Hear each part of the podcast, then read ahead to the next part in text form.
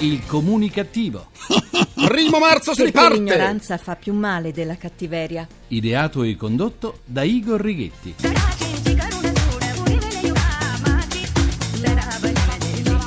Buona comunicazione dal vostro comunicativo di fiducia, Igor Righetti, bentornati alla nostra seduta radiofonica di gruppo di sana comunicativa numero 1661 col 61. Cominciamo la seduta di oggi con il mio saluto comunicativo che dedico a tutti quei cafoni e incivili che parcheggiano l'auto in seconda o terza fila, come se fosse un parcheggio regolare, e se ne vanno a fare la spesa, a prendere il figlio a scuola, dal medico, in farmacia e via dicendo. Questo accade soprattutto nelle grandi città. A Roma ormai parcheggiare in seconda o terza fila viene considerato normale. E quando dopo 15 o 30 minuti che suoniamo il clacson in quanto con la nostra auto siamo rimasti bloccati, torna il proprietario della macchina, neppure chiede scusa e ci dice: Ma chi ha da suonare? Non vede che sono qui? Perché molti di noi perdono tempo a cercare un parcheggio per evitare di bloccare altre auto in sosta e altre persone se ne fregano e parcheggiano in seconda fila? Perché? E quando tornano pretendono anche di avere ragione. Più di una volta ho visto, anche in estate, cani lasciati sotto il sole mezz'ora in quelle auto in seconda fila. Dopo tanto clacson, una signora tornò a prendere l'auto e mi disse: Ma non hai visto che c'era il cane sull'auto? Ancora mi sto chiedendo che cosa avesse voluto dirmi. Che il suo cane aveva la patente e quindi avrebbe dovuto spostare la macchina? Era colpa del cane, quindi, se l'auto in doppia fila bloccava la mia? Ormai, quando parcheggiano in doppia fila, non inseriscono più neppure le quattro frecce lampeggianti. L'arroganza della giungla metropolitana è diventata davvero, ma davvero, eh, preoccupante. C'è da spostare la macchina, venga fuori qualcuno che da solo non ce la posso farcela! Appunto, spostiamola questa macchina. Anna Tatangelo, compagna di Gigi D'Alessio, ha affermato che suo figlio si addormenta ascoltando le canzoni del padre. Anna, se può interessarti, non è l'unico. Accade anche a me. Le canzoni di Gigi D'Alessio mi evitano i sonniferi. Quando non riesco a prendere sonno, mi ascolto o una canzone di Gigi D'Alessio o una di Laura Pausini. Certe dormite, ma certe dormite! Eh già.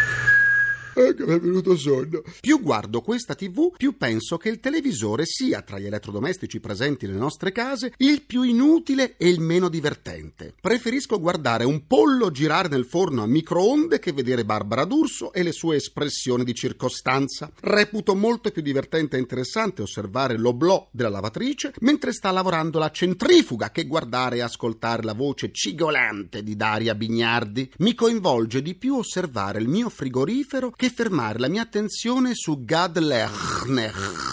Di questi elettrodomestici non potrei fare a meno. L'elettrodomestico televisore con dentro questo tipo di personaggi è soltanto un bel soprammobile quando ha lo schermo piatto.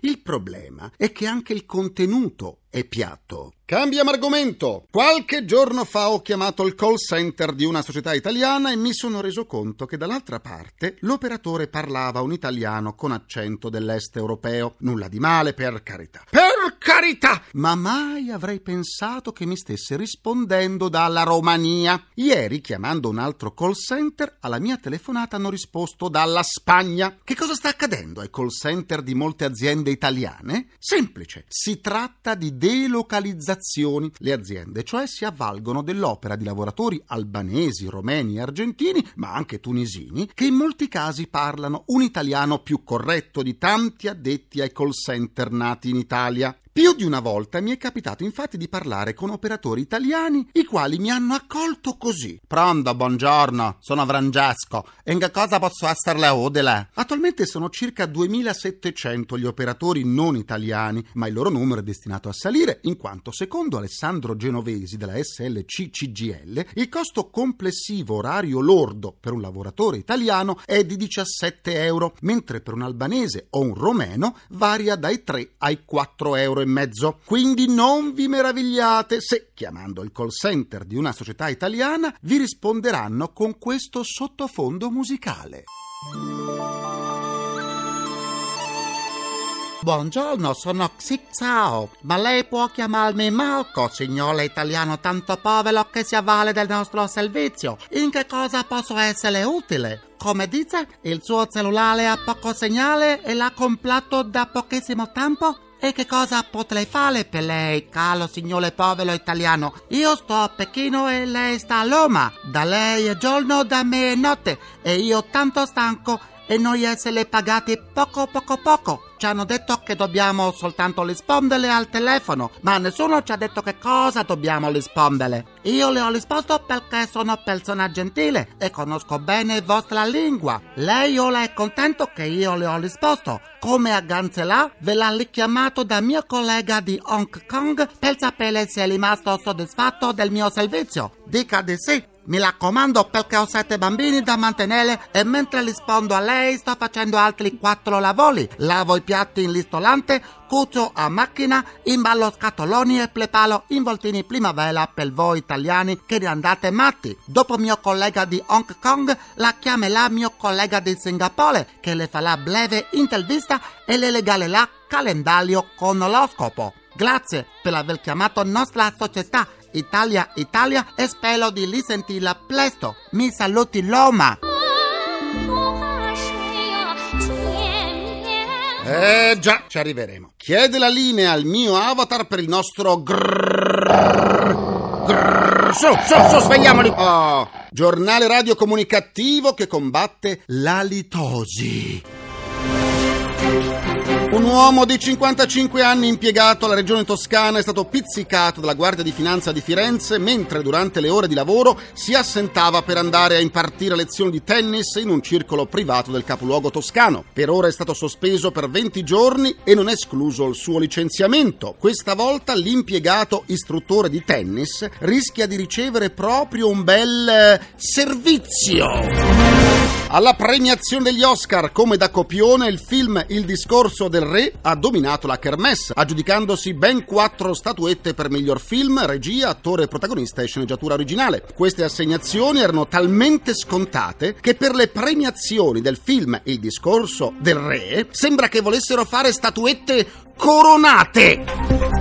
Sembra che Larry, il gatto introdotto nell'appartamento londinese del primo ministro David Cameron con l'obiettivo di eliminare i topi presenti, non soltanto sia un fannullone, ma in più sia anche aggressivo con il personale della residenza. Sembra infatti che il gatto Larry si sia lamentato perché pensava di andare in un appartamento lussuoso e non in una topaia. Eh sì. Le sedute del comunicativo possono essere ascoltate anche sullo smartphone e sul sito comunicativo.rai.it dove potrete pure scaricarle in podcasting e sentirle in caso di gengive arrossate. Per scambiarci un po' di sane comunicative vi aspetto sulla nuova pagina Facebook del comunicativo facebook.com slash barra il comunicativo. C'è mia nonna su Facebook e l'ha cambiato pure lui. Questo pomeriggio saluti comunicativi Loris Secolin, Marzia Mineo, Giovanni Fancellu, Lisetta Pisano, Paolo Lucchini, Chiara Guido, Bike Rosso, Pietro Bachi, Giuseppe Trapasso, Giovanni Volpatti e Susi Arena. Ascoltiamo il promo del nostro concorso nazionale per aspiranti conduttori radiofonici, la radio è di parola. Ami la radio e il tuo sogno è quello di condurre una puntata di un programma di Radio Onorai, la prima radio italiana? Se hai almeno 18 anni, partecipa alla seconda edizione del concorso La radio è di parola. Invia un file audio con la tua prova di conduzione al sito www.radio1.rai.it entro il primo aprile 2011. E non è uno scherzo! Fatti sentire perché la radio è di parola. Le prove di conduzione devono essere inedite, un concorso senza trucchi né inganni, come nella migliore tradizione della canja del comunicativo. E vincano i migliori! Adesso con l'autore televisivo Maurizio Gianotti analizziamo la TV di ieri e quella di oggi. TV di ieri e di oggi. Maurizio Gianotti. Buona comunicazione a tutti. Oggi parliamo di talent, talent show, talent scout, come scoprire dei nuovi talenti. Oggi sappiamo tutto tutto su X Factor, sappiamo tutto su Amici di Maria De Filippi, da cui vengono degli artisti che si stanno affermando e che si sono già affermati, un nome per tutti, l'amoroso, in modo clamoroso, pensiamo a Valerio Scano, a Mengoni. Ebbene, uscendo dallo specifico della musica, del talent musicale, vorrei ricordare, e mi sia concessa una piccolissima citazione autobiografica, semplicemente perché c'ero, vorrei ricordare un programma di vent'anni fa, un vero programma Cult, un programma di culto inventato da quel genio della televisione italiana che è Gianni Boncompagni, un grande scopritore di talenti. Ecco, il programma era non nella RAI, andava in onda su Italia 1. Io ebbi l'occasione di lavorarci come autore per un'unica edizione, ma fu un'edizione importante perché fu quella del dopo Bonolis, quella in cui venne fuori Ambra Angiolini come conduttrice unica. L'idea in quel periodo della rete era di fare una conduzione collettiva, cioè di eliminare il conduttore unico e di fare una conduzione collettiva con tantissime ragazze. Vi ricordo che erano 150 ragazze che cantavano, ballavano e si esibivano sul palco. Ebbene, dopo mesi di prove, di tentativi, eccetera, venne fuori la verità. Soltanto Ambra Giolini, pur circondata da alcune ragazze di notevoli qualità artistiche, ebbe lo scettro della conduttrice. Bene, di quel, chiamiamolo talent, anche se di talent non si trattava perché era un programma comunque collettivo in cui le ragazze erano proprio il succo e il climax stesso della trasmissione, beh, diciamo che funzionò da talent show perfettamente con Ambra Angiolini, diventata attrice brava, affermata, con Sabrina Impacciatore, Sabrina Impacciatore è diventata attrice di culto, di Muccino, di Osbetek, molto molto brava anche lei. E voglio ricordare un'altra attrice, Alessia Barela, un po' meno famosa, però vista come protagonista per esempio di Velocità Massima e di altri film, vista anche in Zora la vampira, insomma una attrice da tenere d'occhio. Boncompagni è stato sempre e comunque un grandissimo talent scout. I suoi programmi non avevano nulla da invidiare ai talent show di oggi, anche se il genere era totalmente diverso. Buona comunicazione a tutti. E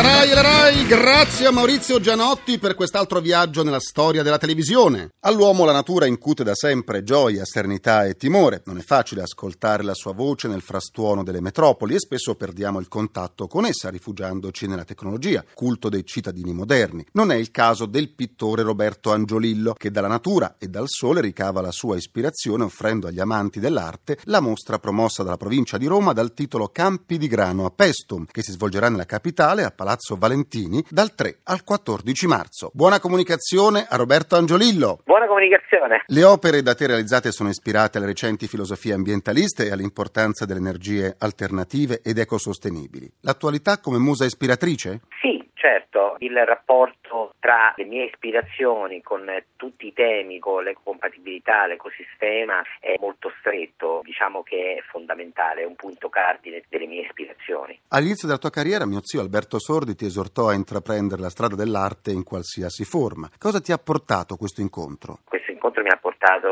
a trovare un'illuminazione, no? un suo esempio maestrale, profondissimo, che mi ha fatto pensare, mi ha fatto riflettere moltissimo. È stato veramente una persona che con poche parole ha saputo muovere in me quello che poi oggi siamo e vediamo quello che magari riesco a fare e spero di continuare a fare. Dopo Berlino, Londra, Vancouver e Istanbul esponi a Roma opere che realizzi nel tuo studio di Monterotondo. Sei soddisfatto del tuo rapporto con la natura? Sì, mio rapporto con la natura è fondamentale, mi sento molto solo quando mi trovo a Piazza del Popolo alle 10 di mattina dove ci sono veramente milioni di persone che camminano, una cosa che mi fa star male, mentre appena posso mi dirigo verso le campagne della Sabina oppure ho l'opportunità di andare nelle case che a Groppi, a Pestum, lì sono a stretto contatto con me stesso, con la natura, perciò profonde riflessioni, non potrei farne a meno assolutamente di stare a contatto con la natura, perché è fonte e cardine della mia ispirazione. Grazie a Roberto Angiolillo e buona comunicazione. Buona comunicazione.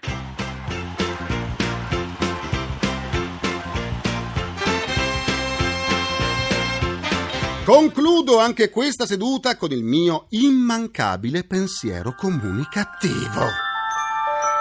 Nel centro storico di Napoli, sette turisti stranieri, tra cui sei americani e un canadese, sono stati malmenati e derubati da una banda di delinquenti. Da questo brutto episodio potrebbe essere tratto un film dal titolo Per chi suona la campagna.